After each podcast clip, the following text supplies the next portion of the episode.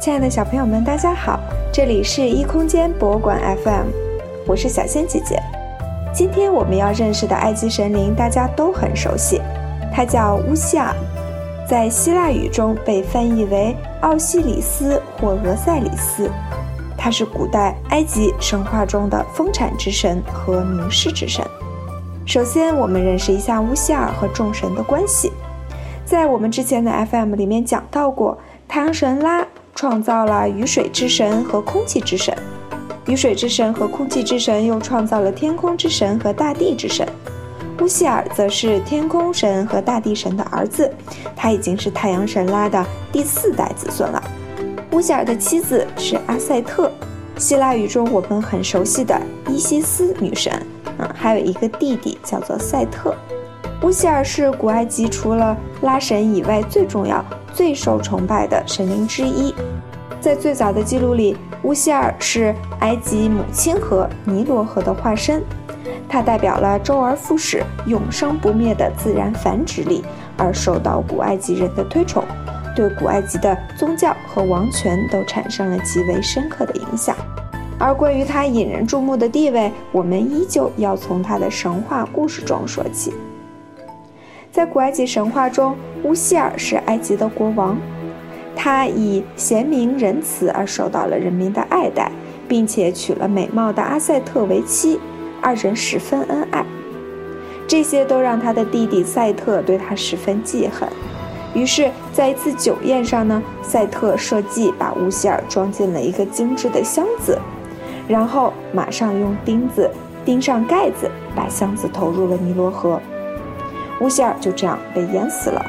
他的妻子阿塞特听到这个噩耗以后非常悲痛，一路追随着漂浮的箱子追到了地中海，经历千辛万苦才把乌希尔的尸体运回埃及，藏在沼泽里边，着手准备下葬的事情。可气的是，赛特在外出时发现了乌希尔的尸体。他把乌希尔的尸体接着分成了十四块，并扔向埃及的四面八方。这样一来，乌希尔便再也没有办法恢复完整了。但是阿塞特并没有放弃，她坚持去寻找她丈夫的尸块，并且呢，最终收集到了十三块，第十四块就再也找不到了。有一条蛇告诉她，第十四块尸体被尼罗河的鱼吃掉了。这也是为什么有一些古埃及人不吃鱼。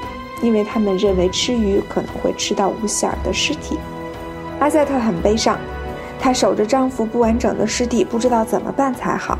然而这时有人来为她指点迷津了。大家还记得我们之前讲过的特胡提吗？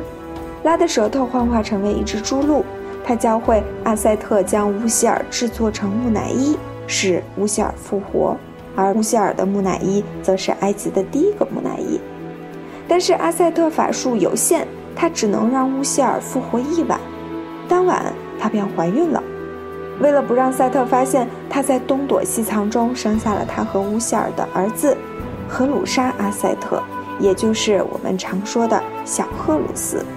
小荷鲁斯的故事我们回头再聊。来继续讲讲乌希尔吧。他生前教导人民制造农具，培养农作物，把文明带给百姓。死后呢，也公平公正，而受到他的仇人赛特之子印普的崇敬，去执掌冥界。小朋友们可以自己在埃及纸草中找到乌西尔，他戴着法老专属的保龄球状的帽子，帽子两边有两只羽毛，象征埃及的统治者，手中拿着镰夹和钩子，是皇权的象征。呃，乌希尔有绿色的皮肤，象征植被和丰收。而他的模样呢，则是以是法老的形象，身体被包裹成为木乃伊。这位冥王坐在他的宝座上，对死后的人进行审判。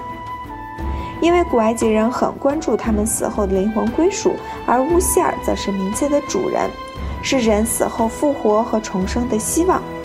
因此，对于乌希尔的崇拜遍布整个埃及。逐渐的，乌希尔的形象也被抽象化了。演变成为了杰德柱一种护身符，象征乌希尔的脊椎骨，也代表了他的复生。这在埃及的绘画里边也非常常见。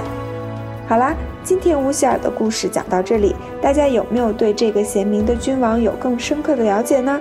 去埃及纸草中找找看吧。